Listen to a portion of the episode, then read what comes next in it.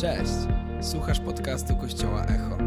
Więcej informacji o tym, kim jesteśmy, znajdziesz na stronie echokościół.pl. Mamy nadzieję, że zostaniesz zainspirowany.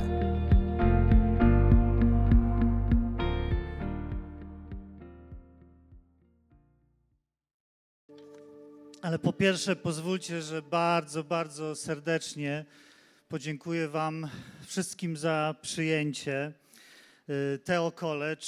Myślę, że mogę w imieniu pomysłodawcy i y, człowieka, który organizuje Teo College, pastora Michała Wodarczyka, y, podziękować Wam oraz w imieniu rektora Wyższej Szkoły Teologiczno-Społecznej prezbitera Piotra Nowaka, bo razem ten projekt prowadzimy. Bardzo, bardzo serdecznie chcemy Wam podziękować za gościnność. W ogóle myślę sobie po tym weekendzie, że dla mnie gościnność zaczyna nabierać w ogóle innych y, wymiarów i czasami na etyce, na zajęciach yy, przy okazji pewnych tematów, o których za chwilę yy, mówimy o gościnności i jest taki werset w liście do Rzymian w 12 rozdziale, Y, okazujcie gościnność. Więc teraz, jeżeli jak studenci będą mnie pytać, a jaki komentarz moglibyśmy przeczytać, żeby zrozumieć, co Paweł miał na myśli? To powiem, słuchajcie, wiecie co, może lepiej zainwestujcie czas, y, te, zainwestujecie czas, jeśli pojedziecie do Gdańska, do kościoła Echo i zobaczycie, na czym polega gościnność. Tak, tutaj, bo tutaj jest to słowo na żywo realizowane, więc wielkie, wielkie dzięki. Y, od, przez te ostatnie dwa dni spotykaliśmy się, żeby się uczyć od siebie nawzajem. Y, ja cieszę się, że mogłem słyszeć pastora Daniela, y, kiedy dzielił się z nami tym, jak on widzi Kościół z perspektywy miłości. To, I odkryłem, że to jest jeszcze kolejna rzecz, którą mamy, mamy wspólną. On próbuje i, i z, z wielkim sukcesem to robi zobaczyć, jak działa Kościół, y, kiedy patrzy się z perspektywy Bożej miłości na to, jak, jak powinien działać. Ja próbuję jakoś tam nieudolnie y, patrzeć na wszystkie doktryny chrześcijańskie, kiedy uczymy się teologii. Próbuję też je interpretować z perspektywy Bożej miłości, więc y, bardzo no, cieszyłem się, kiedy mogłem Dianu usłyszeć, że eklezjologię już właściwie zrobiłeś, więc ja ze studentami nie będę już jej robił na, na Teo College. Y, słuchajcie, ale dzisiaj y, przyszliśmy tutaj nie po to, nie tyle po to, żeby uczyć się od siebie nawzajem, co bardziej po to, żeby, myślę, przytulić się do Bożego serca. Bo tego dzisiaj wszyscy bardzo potrzebujemy. W ostatnich tygodniach żyjemy przejęci losem naszych przyjaciół, sąsiadów z Ukrainy, spośród których wielu, tak wielu z dnia na dzień stało się uchodźcami i trafili do naszego kraju z powodu agresji w ich kraju. I wielu z nas odłożyło na bok jakieś swoje normalne aktywności. Instytucje, w których pracujemy, zaczęły trochę inaczej działać. Wiele kościołów pozmieniało być może priorytety swojego działania w tygodniu. Wiele rodzin powiększyło się o dodatkowe osoby. Ale chociaż te wszystkie zmiany w takim naszym normalnym funkcjonowaniu być może odsunęły trochę na dalszy plan pewne cele, które mieliśmy, to myślę paradoksalnie te rzeczy, to co się dzieje, nie odsunęło nas od Boga. A to dlatego, że uchodźcy, migranci, obcokrajowcy mają ważne miejsce w sercu Boga. Y, wiem, że rozpoczęliście serię na temat serca Boga. Y, I myślę, że nawet taka pobieżna lektura Biblii pokazuje nam, jak ważne miejsce w sercu Boga zajmują obcokrajowcy, migranci, migranci uchodźcy. No bo chociażby weźmy historię ludu wybranego. Abraham. Abraham był wiecznym uchodźcą, żeby zrealizować, był wiecznym migrantem, żeby zrealizować swoje powołanie, musiał wyjść z jednego miejsca i udać się na inne. A nawet jak już znalazł się w Kanaanie, to tam był ciągle permanentnym migrantem. I, i nie zawsze to, że musiał przemieszczać się z miejsca na miejsce, wynikało z tego, że tak chciał, ale czasami musiał uciekać przed wojną, przed głodem, przed innymi niebezpieczeństwami. Y, to tak bardzo stało się częścią tożsamości ludu wybranego, ludu izraelskiego, że kiedy raz w roku było święto żniw, to y, ojciec domu zawsze wypowiadał takie słowa y, w czasie tych, tego święta. Mój ojciec był wędrownym Aramejczykiem, przybył do Egiptu, gdzie był tylko cudzoziemcem z, gra, z garstką swoich ludzi, a Bóg spowodował, że rozrośli się wielki naród. Więc myślę, że w, szczegół, w Bożym sercu jest ta szczególna troska o, o obcokrajowców. To jest właśnie jeden. Bóg ma taką czwórkę, kwartet ludzi, o których szczególnie się troszczy. Tak? Ubodzy, sieroty, wdowy i właśnie obcokrajowcy. To jest taki y, kwartet, który zawsze może liczyć na Bożą pomoc i na Bożą troskę. I jak to, jak to wygląda w Biblii? Na przykład jak czytamy Stary Testament, to jest bardzo ciekawe, że słuchajcie, w Starym Testamencie tylko raz jest powiedziane miłuj bliźniego swego jak siebie samego. A wiecie, ile razy jest po, powiedziane miłuj obcego, miłuj przybysza? 36 razy. 36 razy Bóg mówi takie słowa na przykład. Będziecie miłować Y, miłuj obcego albo nie uciskaj cudzoziemca. Cudzoziemca będziesz traktował jak tubylca, jak jednego z was. I dlaczego? Bo sami byliście cudzoziemcami w ziemi egipskiej.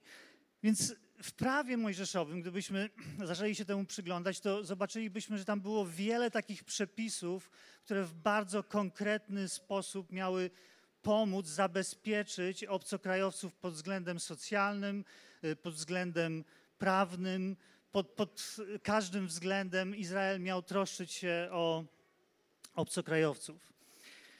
Y, Bóg chciał okazywać ludziom, którzy musieli uciekać ze swojego kraju, chciał okazywać pomoc. Dlaczego? Dlatego, że On swojemu ludowi też okazywał pomoc, pomagał, kiedy byli na uchodźstwie, kiedy byli w niewoli y, w Egipcie, czy kiedy byli w Babilonie. Ale kiedy Izraelici byli na wygnaniu, y, daleko od swojej ziemi, to Bóg nie tylko troszczył się o to, żeby mieli y, dach nad głową, żeby mieli co zjeść, żeby mieli w co się ubrać, ale też troszczył się o to, żeby mieli nadzieję i kierował do nich słowa nadziei. Y, słowa, które pomagały im przetrwać i stawić czoła różnym źródłom lęku. A wiele tych źródeł lęku moglibyśmy wymienić. Strach przed śmiercią, tak? śmiercią najbliższych. strach przed bólem, cierpieniem. Y, strach przed tym, że są w izolacji, gdzieś daleko od swojego domu. Y, poczucie winy z tego, że, z tego powodu, że może nie, chcą, nie są tam, gdzie, gdzie wydaje im się, że powinni być. Y, I Bóg zawsze kierował też do swojego ludu słowa nadziei. Y, dzisiaj nam to łatwiej zrozumieć, prawda? Bo nie wiem jak wy, ale mój właściwie dzisiaj każdy dzień zaczyna się od tego, że przeglądam portale internetowe i, i, tak każdy dzień się pewnie kończy, że przeglądam te portale internetowe i szukam jakichś informacji, które chociaż dadzą jakiś cień nadziei na to, że ta sytuacja się zmieni. I różne tam są informacje, nie, nie, nie zawsze pocieszające, ale widzę, że Bóg nie zawodzi i też wierzę, że teraz posyła do nas słowo nadziei, które dzisiaj będziemy y, odczytywać i, i, i będziemy się wsłuchiwać w Boże serce. Już y, wsłuchiwaliśmy się w Boże serce w czasie uwielbienia, dzięki grupom muzycznym, że nas przy, przybliżyłaś do Bożego serca. A teraz chciałbym, żebyśmy przyłożyli y, ucho do, do, do Bożego Słowa. I co, co, jakie słowa płyną y, do nas dzisiaj. Myślę, że to nie będą tylko słowa dla naszych przyjaciół, uchodźców, ale dla nas wszystkich. Są one zapisane y, w 43 rozdziale Księgi Izajasza.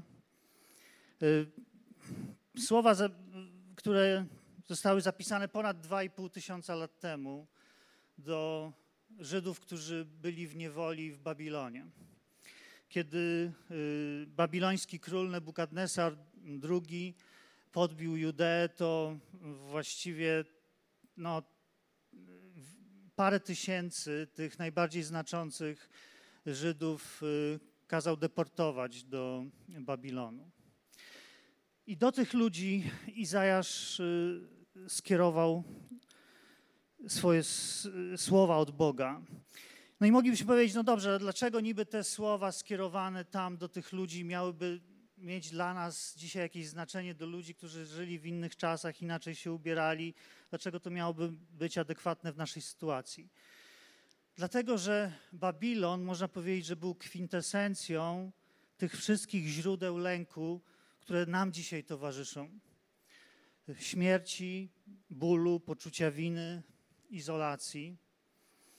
Śmierci, ponieważ wydawało się, że marzenia o życiu w kraju, który jest ziemią obiecaną, umarły. Bólu, ponieważ każdy, kto wówczas ośmieliłby się pomyśleć o odrodzeniu Izraela, byłby w bardzo dużych kłopotach. Poczucia winy, ponieważ zawsze w takich momentach człowiek myśli sobie, a gdyby kiedyś ktoś coś zrobił inaczej, to może historia by się potoczyła w innym kierunku. I w końcu izolacji, która wydaje się oczywista, ponieważ Izraelici są tysiąc kilometrów od swojego domu, w kraju, w którym nie znają języka, w kraju, który, w którym jest zupełnie inna kultura. Yy, i bez perspektyw na to, że szybko wrócą do normalnego życia. I w takim momencie prorok kieruje do nich następujące słowa z księgi Izajasza z 43 rozdziału. Będziemy czytać od pierwszego do siódmego wiersza. Lecz teraz tak mówi Pan, który cię stworzył, Jakubie, i który cię ukształtował, Izraelu. Nie bój się, bo cię wykupiłem, nazwałem cię Twoim imieniem, jesteś mój. Gdy będziesz przechodził przez wody, ja będę z tobą, a gdy przez rzeki nie zaleją cię. Gdy pójdziesz przez ogień, nie spłoniesz i płomień nie spali cię. Bo ja, Pan, jestem twoim Bogiem, ja, święty Izraela, jestem twym wybawcą. Daję Egipt na okup za ciebie, kurz i Sabę w twoje miejsce, a ponieważ jesteś w moich oczach drogi, cenny i ja ciebie kocham, to daję za ciebie ludzi, daję ludy za twoje życie. Nie bój się, bo ja jestem z tobą. Ze wschodu sprowadzę twe potomstwo, zgromadzę cię z zachodu, północy rozkażę, wydaj ich, a do południa powiem, nie zatrzymuj, przyprowadź moich synów z daleka i moje córki z krańców ziemi, wszystkich, którzy nazwani są moim imieniem i których stworzyłem dla chwały, których ukształtowałem, owszem, są moim dziełem. Jakie wiadomości przynosi prorok swojemu ludowi, wiedząc, że Izraelici, tak jak my dzisiaj, może szukają, nasłuchują tych dobrych wieści, tak jak my dzisiaj przeglądamy internet i szukamy dobrych wiadomości. I można powiedzieć, że prorok zachowuje się tutaj jak profesjonalny dziennikarz z czasów, kiedy nie było jeszcze mediów społecznościowych i krótkich informacji.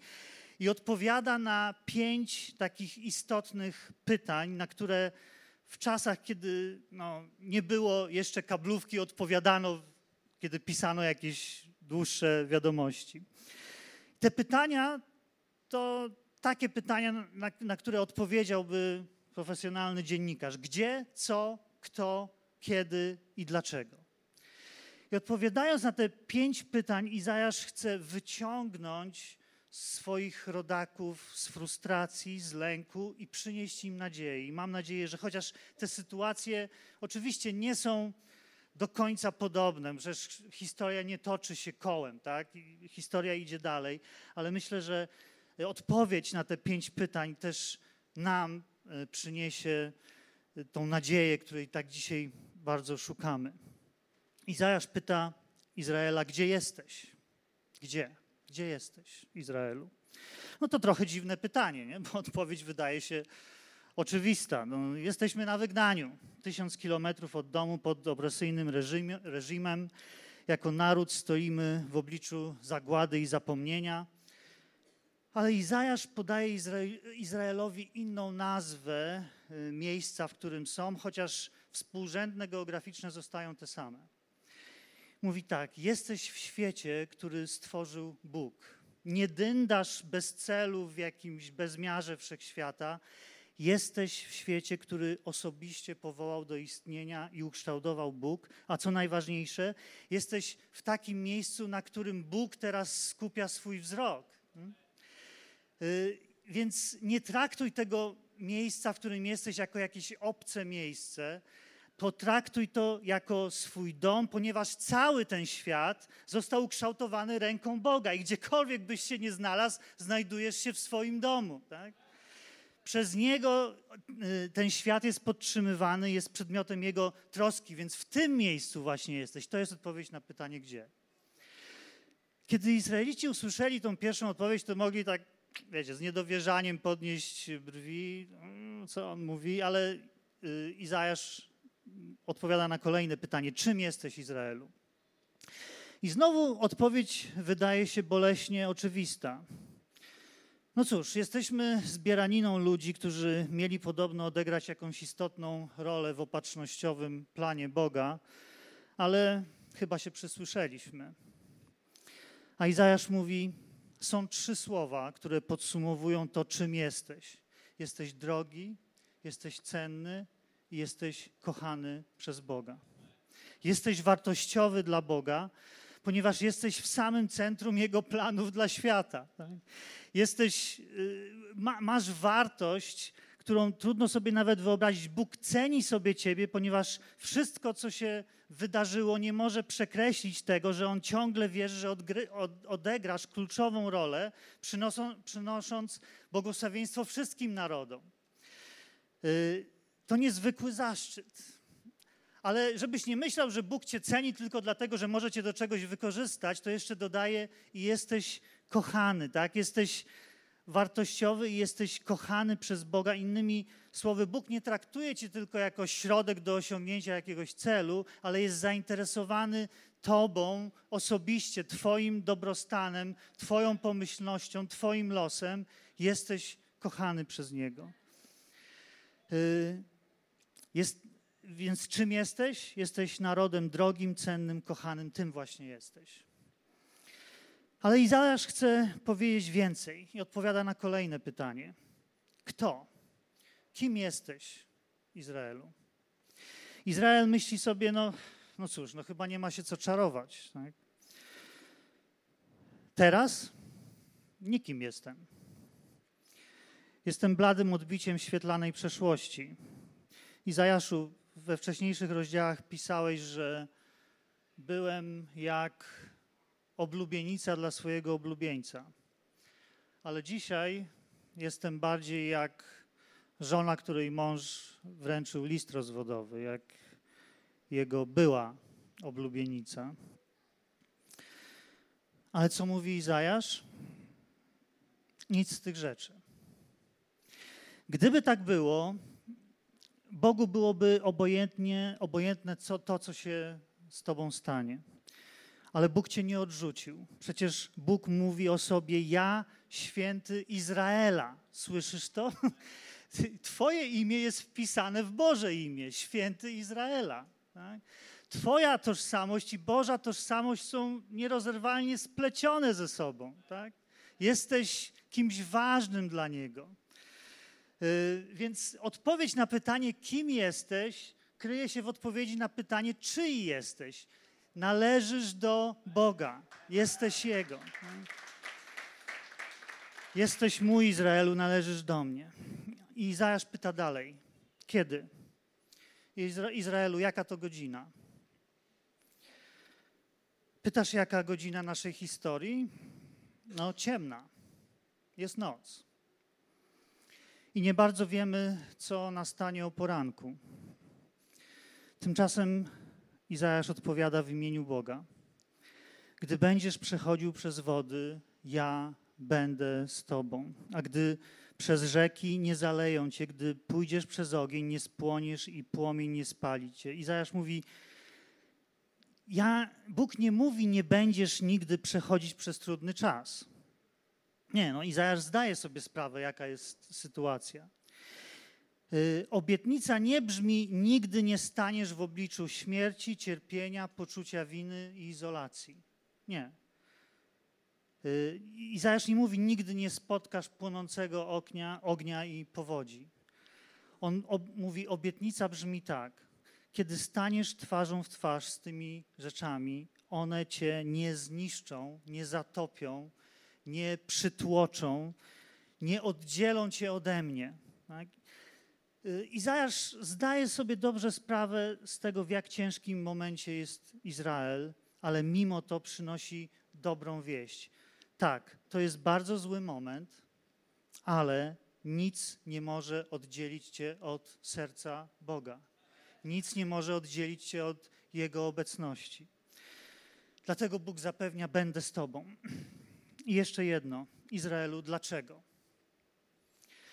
Innymi słowy, czy wiesz o co w tym wszystkim chodzi? Jaki jest sens Twojego istnienia? Po co to wszystko? No i tutaj jesteśmy pewnie na dnie rozpaczy Izraela i być może na dnie rozpaczy niektórych z nas. No właśnie, po co to wszystko? Jaki jest sens życia? To pewnie jedno z najtrudniejszych pytań, ale Izajasz nie czuje się onieśmielony tym pytaniem. Odpowiedź Boga zawiera się w trzech jednoznacznych słowach: dla mojej chwały. Stoisz w obliczu zagrożenia śmiercią, bólem, poczuciem winy i izolacją, i pomimo tego wszystkiego możesz być miejscem, w którym manifestuje się Boża chwała. Moja chwała objawia się w Tobie właśnie w takich momentach, w słabości, i to jest wieczne. Na tym polega cud. Bóg postanowił objawić w Tobie swoją chwałę. To jedyna rzecz, której można pokładać nadzieję, i to wystarczy. Taki jest sens istnienia być miejscem objawienia się Bożej chwały.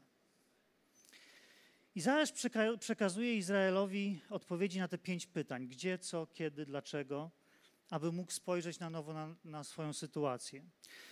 Nie jesteś gdzieś w dalekiej obcej ziemi, jesteś w miejscu, które jest domem Twojego Boga, ponieważ On stworzył i ukształtował nie tylko Ciebie, ale cały ten świat. Twoje życie nie jest bez wartości, jesteś dla Boga drogi, cenny i kochany. Nie zostałeś odrzucony, wprost przeciwnie, należysz do świętego Izraela. Twoja tożsamość jest ściśle spleciona z jego tożsamością. Przechodzisz przez ogień, ale Bóg jest z Tobą. Twoje życie nie jest pozbawione sensu, jest miejscem objawienia się Bożej chwały. Ale jest jeszcze jedno ważne pytanie, na które Izajasz nie odpowiada w tym swoim tekście. A odpowiedź na to pytanie sprawia, że to, co było obietnicą dla Izraela, zamienia się w realną nadzieję dla nas.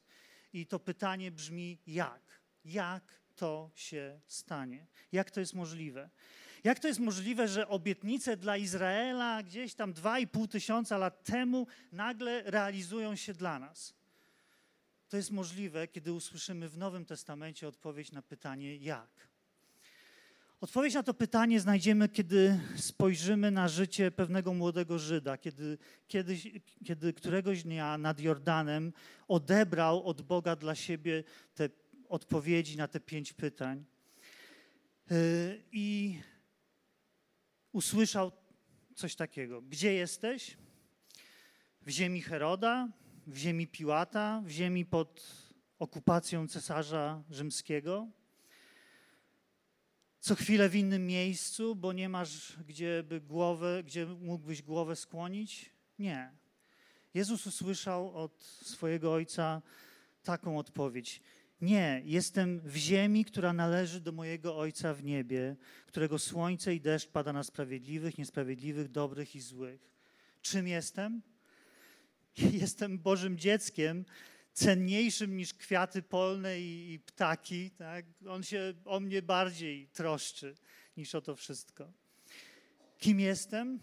Jestem umiłowanym synem Ojca, w którym On ma upodobanie. To Jezus usłyszał podczas swojego chrztu. W tym jest moja tożsamość. Jaki to czas? To czas, kiedy Bóg chce dokonać czegoś nowego, kiedy dobra nowina o Bożej łaskawości, Bożej dobroci, Jego miłości będzie głoszona wszystkim narodom. Jednak zanim to się stanie, będę musiał przejść przez ogień i wodę ale moje ciało spoczywać będzie w nadziei, że Bóg nie pozostawi mojej duszy w otchłani, nie będę dotknięty skażeniem, wejdę na drogę życia i doznam radości przebywania w Bożej obecności. Taki psalm odebrał Jezus od Boga. Dlaczego to się ma stać? Aby objawiła się we mnie Boża chwała. Ale najciekawsze jest to, że Jezus nie odbiera tylko tych wszystkich odpowiedzi dla siebie, ale bierze swoich uczniów i zanosi tą odpowiedź innym, między innymi obcokrajowcom, cudzoziemcom, migrantom, uchodźcom, e, wszystkim, którzy tego potrzebują. I nie tylko zanosi im tą odpowiedź, mówiąc to do nich, ale robi to tak, że oni to mogą poczuć, doświadczyć, że to miejsce, w którym są, w którym Bóg ich postawił, to jest miejsce, w którym troszczy się o wszystkich, niezależnie skąd pochodzą. Mogą w towarzystwie Jezusa i Jego uczniów czuć się jak w domu. Y, tak poczuł się rzymski setnik, kiedy przyszedł do Jezusa i prosił, żeby ten uzdrowił jego sługę. Tak? No, mógł Jezus powiedzieć, no chłopie, ty, ty okupujesz mój kraj, ty mnie prosisz o, o to, żebym ja uzdrowił twojego sługę? No, Albo kiedy przyszła do, do niego syrofenicjanka, aby uwolnił od demona jej, jej córeczkę. Y, Jezus to zrobił. Ona poczuła się nagle w Palestynie jak w swoim domu, chociaż była Kananejką. No, kana, no, no akurat te ludy to w ogóle nas nie, nie, nie lubią, więc nie powinniśmy im pomagać. Samarytanie? Hmm, wtedy nie było dobrych opowieści o Samarytanach w, czasie, w czasach Jezusa. A co robi Jezus? Pokazuje im, że są drodzy, cenni i kochani. Idzie do ich wiosek, rozmawia z nimi. Y, kiedy wszyscy opowiadają złe historie o Samarytanach, Jezus opowiada historię o miłosiernym Samarytaninie, jako przykład do naśladowania. Ale robi też coś więcej. Mówi coś ważnego obcokrajowcom i uchodźcom. Opowiada im historię, przypowieść w którym pokazuje, że jego tożsamość jest ściśle związana z ich tożsamością.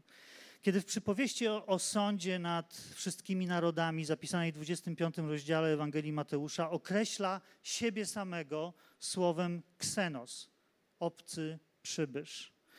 A rezultat sądu nad narodami kiedyś uzależnia od tego kryterium bo byłem głodny, a daliście mi jeść, byłem spragniony, a daliście mi pić, byłem obcym przybyszem, ksenos, a przyjęliście mnie.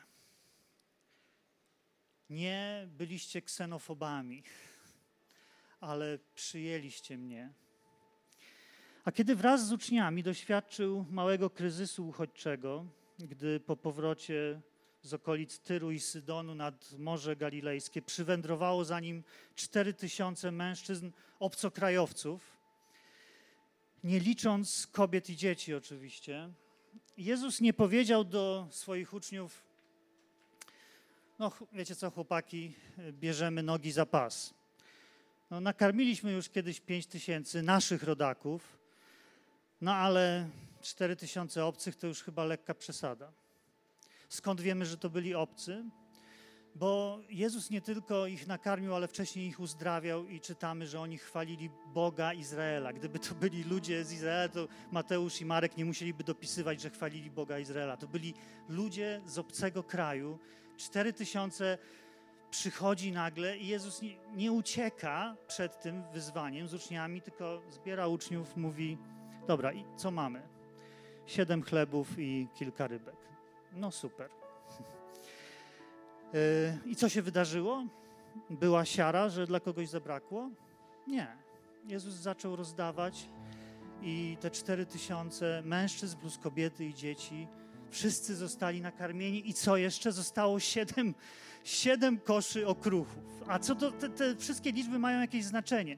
Jak, kiedy, jak Jezus na, napełnił y, nakarmił 5 tysięcy y, Izraelitów, Żydów i zostało 12 koszy okruchów, to znaczy, że Bóg jest szczodry i ma, y, ma możliwość nakarmić wszystkie pokolenia Izraela. Tak?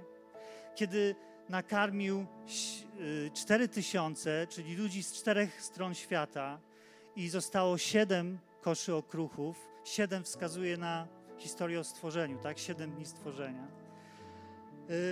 To znaczy, że Bóg ma zasoby, żeby nakarmić cały świat.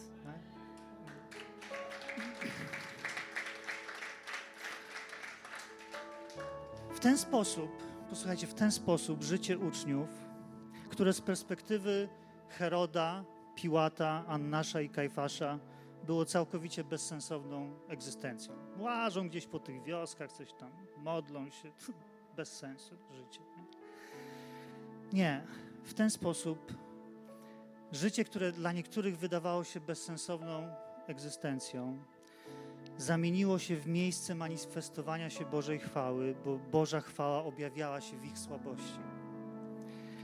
To była odpowiedź Jezusa na pytanie jak.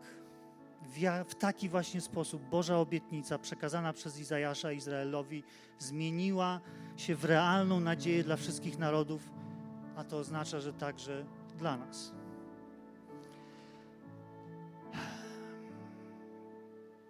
Co Bóg mówi do nas dzisiaj? Jak bije Boże serce? Jaką nadzieję słychać w Bożym sercu? Bóg mówi do każdego uchodźcy i do każdego z nas: Nie jesteś w obcej ziemi, nie jesteś w obcym miejscu, w którym nad Twoją głową światowe mocarstwa będą toczyć batalię o palmę pierwszeństwa. Nie. Jesteś w miejscu, które jest Twoim domem, ponieważ to ja stworzyłem i ukształtowałem Ciebie i cały ten świat. I dlatego masz prawo modlić się i oczekiwać, by moja wola wypełniła się na tej ziemi tak, jak wypełnia się w niebie. Nie musisz z rezygnacją oczekiwać tylko na moment, kiedy zabiorę Cię do nieba, ale możesz z gorliwością zabiegać o dobrostan i pomyślność tej ziemi, którą dałem wszystkim na mieszkanie. Bóg mówi do każdego z nas, nawet jeśli w oczach możnych tego świata nie przedstawiasz wielkiej wartości i nikt nie będzie się o ciebie bił, bo nie masz zbyt wielkich zasobów, to w moich oczach zawsze jesteś drogi, cenny i kochany. Nie tylko wartościowy, ale też kochany, autentycznie cieszę się Twoją obecnością, tak jak ojciec cieszy się z obecności swojego dziecka. A jeśli moje słowo Ci nie wystarczy za dowód tego, że jesteś wartościowy i ciągle wydaje Ci się, że jesteś bez wartości, to popatrz na krzyż. I pomyśl o, o, o tym, co wy, wycierpiał mój syn i wielu męczenników po to, żebyś Ty mógł usłyszeć o mojej dobroci i, mo, i mojej miłości. To jest prawdziwa miara Twojej wartości. Bóg mówi: Pamiętaj, nawet jeśli wszyscy by się od ciebie odwrócili, należysz do mnie. Twoja tożsamość jest ściśle spleciona z moją tożsamością. Jeśli poszedłeś za moim synem, Jezusem, należysz do mnie. Jeśli jeszcze tego nie zrobiłeś, jeśli nie znasz Ojca z bliska, to dzisiaj jest możliwość, żebyś przyszedł do Niego. On czeka na ciebie z otwartymi ramionami. A jeśli jesteś obcokrajowcem, albo uchodźcą. Pamiętaj, że mój umiłowany syn tak określił siebie, określił siebie słowem ksenos, obcy przybysz, i to on ostatecznie będzie sądzić wszystkie narody. Ty jesteś częścią jego tożsamości. Zastanawiasz się, po której stronie w tej agresji jest Chrystus? On jest jednym z Was. On jest uchodźcą. Bardziej już nie mógł pokazać tego, po której jest stronie. Teraz, gdy przychodzisz przez ciężkie doświadczenie, zagrożenia życia swojego i swoich bliskich, bólu z powodu straty, poczucia winy, że nie robisz wystarczająco dużo albo może nie jesteś we właściwym miejscu, kiedy masz poczucie osamotnienia z powodu oddzielenia od bliskich, pamiętaj, że Bóg nigdzie nie odszedł, ale w swoim duchu jest przy tobie jako paraklet, obrońca, pocieszyciel aby Cię wspierać, wzmacniać, chronić, podnosić, ostrzegać, pocieszać. U, tylko zechciej usłyszeć Jego głos. I nie daj się zwieść żadnym Herodom i Putinom tego świata, że Twoje życie, to co robisz, nie ma sensu, że jest bez znaczenia, że wielkie rzeczy dzieją się tylko w salonach polityków, na salach konferencyjnych i na frontach wojennych.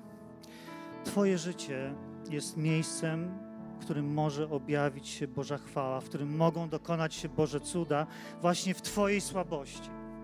Twoje życie to miejsce, w którym obietnica płynąca dla uchodźców z serca Boga może zamienić się w realną nadzieję. I niech tak się stanie.